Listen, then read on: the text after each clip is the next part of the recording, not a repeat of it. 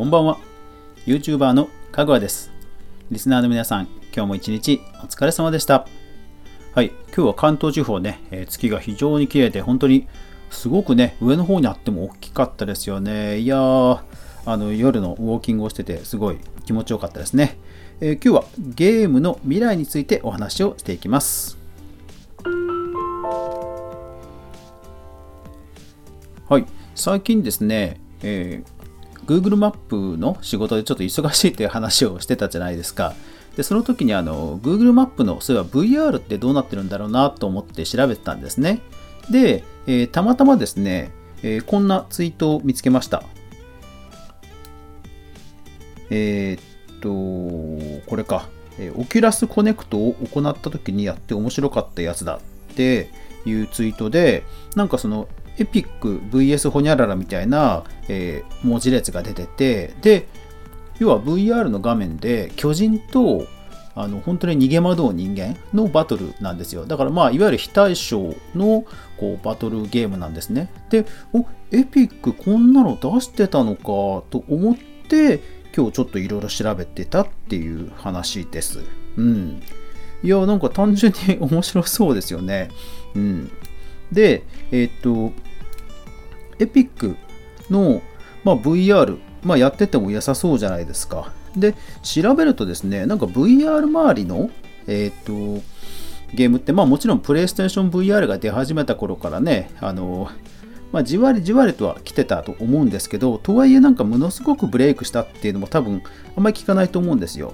ですので、調べると、あの2018年の時点でもう、エピックゲームズストア、人気の VR ゲームが期間限定で無料配信へというような記事も出てきました。えっ、と、これは海中ですね。海中を、えーまあ、VR で見るというゲームです。で、まあ、もともとエピック、フォートナイトを作っているエピックという会社が、まあ、アンリアルエンジンっていうグラフィックスのね、えープログラムエンジン、パーツをね、作っているわけですけども、そのアンリアルエンジンというのにその VR 機能があって、まあ、それのデモンストレーション的な、えーゲームということで、まあ、知らしめる意味も含めて、えー無料でね、配信したという、そういうような感じのニュースだったんですね。だからまあ、オキュラスが出始めて、その界隈で話題になってた時に、結局 VR 開発合戦みたいなのが、まあ結構盛んだったんですよね。うん。だから、えーと、この時ぐらいからいろんな VR の技術的な話が出てくるわけです。だもちろん、もう現在、え VR のゲームってね、ものすごくたくさんあるわけですけども、ただ、えーと僕があの一番興味があったのが、その360度キャプチャーなんですよ。えーと現在も、えー GForce、パソコンの GForce っていうグラフィックスパーツを積んでると、静止画は360度あのキャプチャーできるんですね、えゲームが対応していれば、アンセルって言ったのかな、技術的に。でその技術に対応しているゲームであれば360度フォト、静止画はもう撮れるんですよ。それはもうパソコンで全然普通に撮れるんですね。多分それはもう2016年ぐらいかな。えーっと、もう確か実装されていて、えーっと、そう、アンセルだね。えーっと、アンセルで、えーモグラゲームスさんの、あ、やっぱり2016年の記事ですね。うん。ゲーム内で360度 3D 画像撮影が可能に NVIDIA が新システムアンセルを発表と。うん。だから、あの、結構その 3D の単純な静止画であれば、あの、なんだろうな、インスタ、インスタじゃないか、なんかの動画的なものも、動画的に落とし込んで見せるっていうものも結構出てきてたんですよね。うん。逆に言うと 3D でグリングリン撮れるんで本当にこの頃からあのゲームの美しいシーンを、えーインスタで、えーアップするなんていうのが入り始めたのもだからこの頃なんですよね。うん。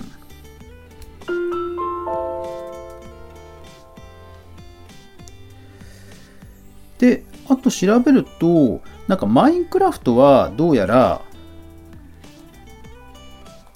もうなんかモッドモッドというその追加プログラム、追加プログラムで、なんか VR に対応するボ、えーモッドがあるようなんですよね。で、これが、えっ、と、いつの動画だろうな。なんか VR で検索したら普通に出てきたんですけど、えー、っと、あ、横長だと概要欄が おっと、今タブレットを横長で見てる、え、横画面で見てるんですが、これか。横画面で見ると、あれ概要欄出しづらいんですね。えー、っと、2016年だ。あ、やっぱりそうだね。2016年から、だから2018年頃、やっぱりオキラスがそもそも出始めたタイミングで VR 関連、かなり一気に盛り上がったんですよね。そうそうそうそうそう。でもなんかね、2018年ね、やっぱりフォートナイトが出始めたぐらいに、やっぱりこう FPS というかバトロイが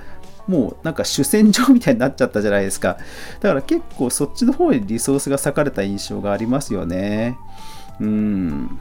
ただ、やっぱりこの頃も、その、キャプチャーとして、動画キャプチャーを360度丸々撮りながらキャプチャーできるみたいなことは確かにあんまりね、話題になってなかったんですよね。うん。で、えー、 Oculus っていうあの VR のゴーグルのゲームのデバイスですね。あれを作っているのが、まあ、 Oculus。で、その親会社がもう今、Facebook という会社なんですが、えー、 Oculus が、えー、これは何年だろうな、これもだから2017年か。2017年に、えー、VR ゲームの360度動画を作れる新しい開発者向けキットを発表と、えー、いうことをそうそう発表してたのを覚えてます覚えてますそうでその時はあの球体丸々取るんじゃなくて、えー、要は丸を正方形6面体だと割り切って6枚の動画を同時にキャプチャーするんですよ。だからまあ負荷は6倍ぐらいで済むわけですよ。通常のキャプチャーよりね。で6倍の負荷なんだけどそのレンダリング 3D にあ360度 VR 動画に合成し直すときにうまく AI かなんかで多分レンダリングして動画にするんでしょうね。うん。そうそう、ああ、こう、オキュラスこんな感じで来たんだっていうふうに当時そうそう見てた気がします。だから、あの僕の中では、NVIDIA っていうその GPU、グラフィックスのパーツを作ってる会社が早いか、オキュラスのこっちの360度のこう疑似的なキャプチャー動画の方が主流になるのかっていうのをなんか注目してたのをそうそう覚えてますね。うん。そうだそうだ、あったあった。ただまあいずれにせよ、えー、開発者向けなんですよね。で確かにアンリアルエンジンの開発側の方でも何かあったような気がしますし、えー、有志のまあ、グループとかでそれっぽい動画が YouTube とかニコニコとかにアップされていたような気も確かにします。多分東宝とかのなんかちょっとしたイメージ VR 動画とかだと結構うん茶番みたいな感じの VR 動画はなんか東宝とかの動画で VR で、えー、あったり、えー、します。今でも多分それは検索で結構ヒットすると思います。ただねどうやって撮るかはもうわかんない。どうやって撮るかは わかんないんですよね。そうそれがねとにかく知りたいんですよ。うん。でですよ。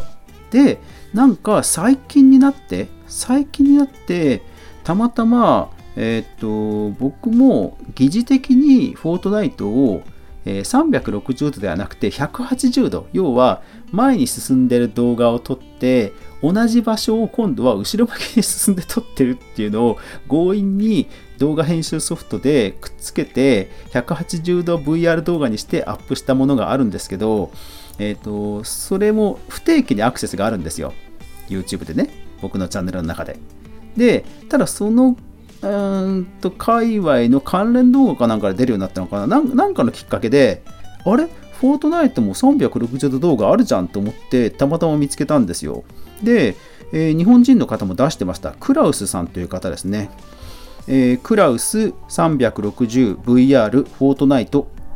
などで検索するともう速攻出ます。あの、ネバティさんのオカメの館とかも普通に360度でプレイしてるんで、これ多分、オキュラス GO とか、あの VR ゴーグルって見るとむちゃくちゃ怖いんじゃないですかね。うん。そうさ、思ったほど再生回数伸びてなくて、これすごい、うん、ねえ、えーって感じなんですけど、そう、ただね、これね、どうやって撮ってるのかわかんない。うん。ただまあ、思うにあの概要欄とかコメントにも撮り方は書いてないんですよ。で、海外の動画も調べたんですけど、撮り方は書いてなくて、だから多分思うに、そのアンリアルエンジン、フォートナイトのグラフィックエンジンであるアンリアルエンジンっていうのの何かゴニョゴニョっとすると、えー、追加プログラムとかをネットで探して入れたりすると多分取れるのかなっていう気もするんですけど、ちょっとわかんないんですよね。うん、いや、これ本当すごいんですよ。で、ただで、ここまでたどり着いて、ああ、俺も撮りたいな、こんな実況動画上げたいなと思って、もう一回よくよく、あの、最後、最初の、その巨人にな、巨人になる側と、普通の人間側でバトルする 3D の動画見てみたんですよ。そしたら、エピック VRVS PC バトルズっていう、たまたまエピックって名前がついた、えっ、ー、と、ディビ、ディバイゴーっていう、なんか普通のゲームだったみたいですね。だか特にエピックとは関係ないみたいで そう。ちょっとこれでね、あちゃって感じで、ちゃんちゃんって感じだったんですけど。でもまあなんか VR が、あのゲームのね、未来を変えてくれるんだろうなとか、あとは最近だと32対9の比率のゲームとかも、なんか対応ゲームもじわじわ増えてきていて、なんかやっぱりビジュアル面で新しい、えー、テクノロジーをうまく見せてくれるゲームが増えてくれるんじゃないかなと、えー、ワクワクして、まあ、いろいろと調べたという一日でした。はい、長くなったので、えー、このままエンディングです。最後までご視聴ありがとうございました。また楽しいゲームが出るといいですね。やまない、雨はない。明日が皆さんにとって良い一日でありますように。おやすみなさい。